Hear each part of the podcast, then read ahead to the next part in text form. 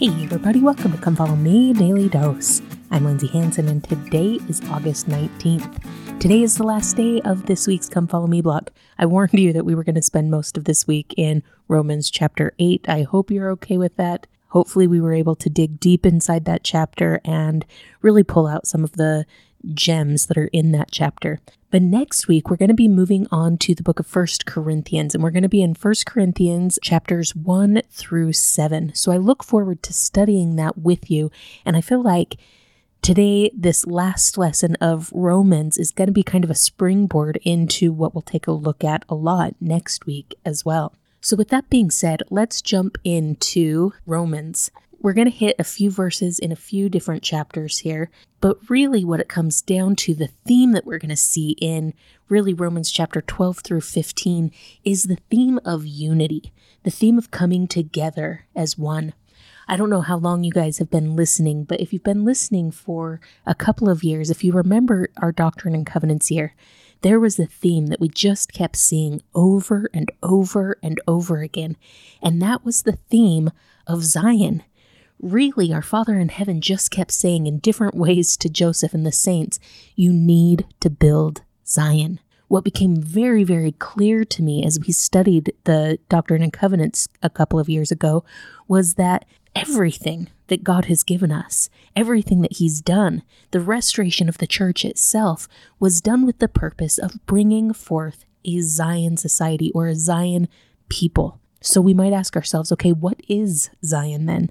What does it mean to be a Zion people? In the Pearl of Great Price, we see that the Lord called his people Zion because they were of one heart and of one mind. So, really, what we learn is that everything that our Father in heaven does for us, everything that He has done, the restoration of the gospel, all of this is for the purpose of bringing us together in unity, to help us to become one heart and one mind. And it would seem from the writings of Paul here at the end of Romans, that was an important thing for him as well.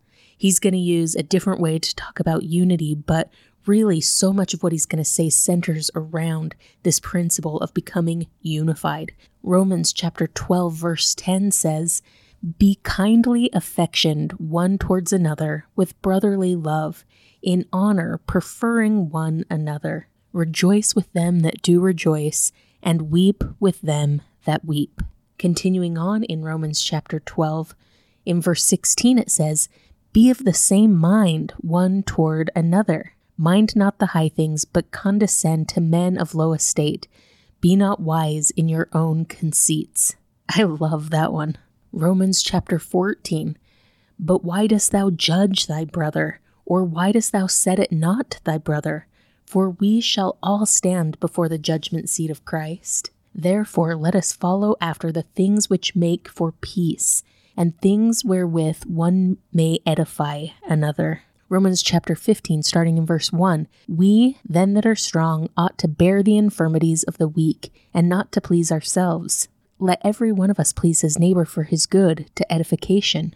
Now the God of patience and consolation grant you to be like now the God of patience and consolation grant you to be like minded one toward another according to Jesus Christ, that ye may be one mind and one mouth glorify God, even the Father of our Lord Jesus Christ. Wherefore receive ye one another, as Christ also received us to the glory of God.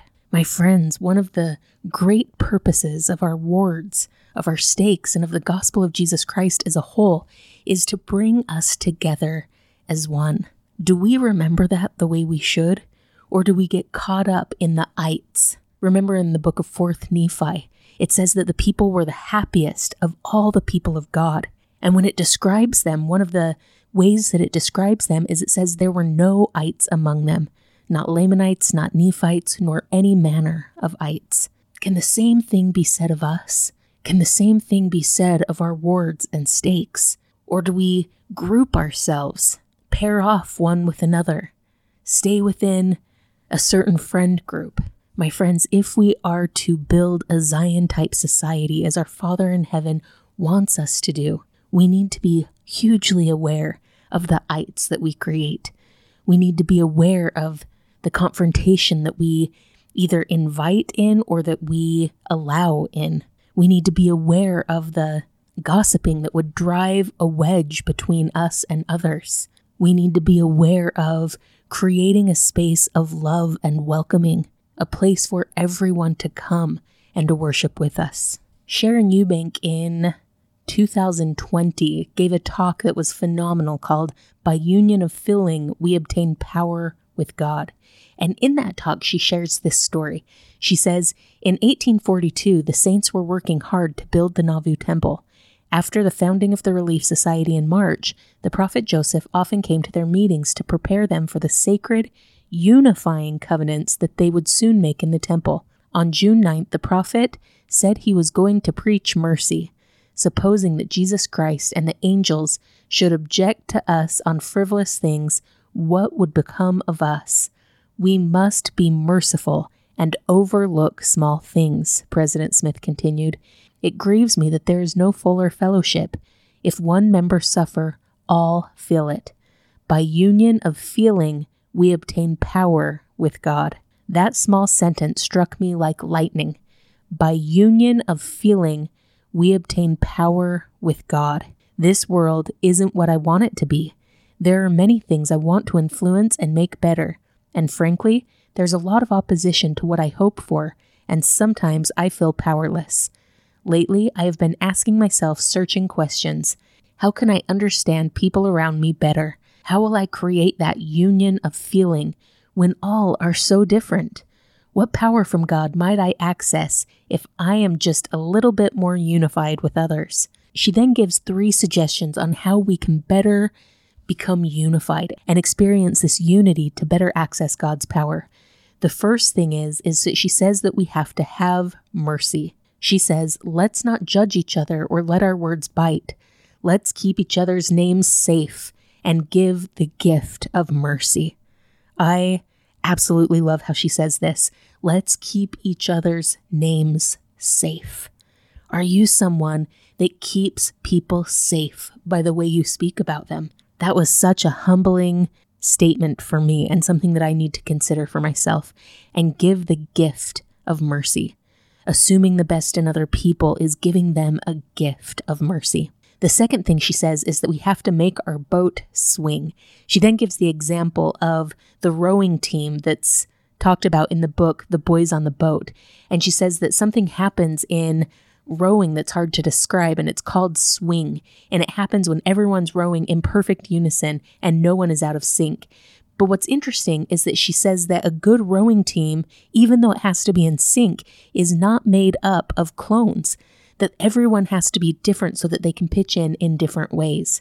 In the church, in the gospel, in our friend groups, in our acquaintances, can we be grateful for the differences that we have in one another rather than weaponizing differences. And then the third thing she says is that we need to clear away the bad as fast as the good can grow. She says unity doesn't magically happen, it takes work, it's messy, sometimes uncomfortable, and happens gradually when we clear away the bad as fast as the good can grow. Each of us is going to have deeply wounding experiences, things that should never happen. Each of us will also at various times allow pride and loftiness to corrupt the fruit we bear.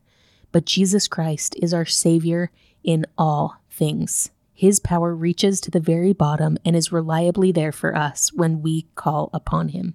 My friends, we can better obtain the unity that we seek in our wards, in our homes, in our stakes, in our communities, as we offer mercy to each other, as we embrace the differences, and as we allow for repentance both for ourselves and for others.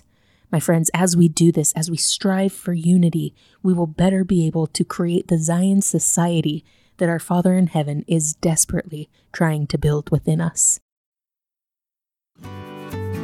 Thank you so much for listening today. If you're enjoying this podcast, make sure to follow us on social media, subscribe, like, comment, or share. This has been Come Follow Me Daily Dose, and I'm Lindsay Hanson.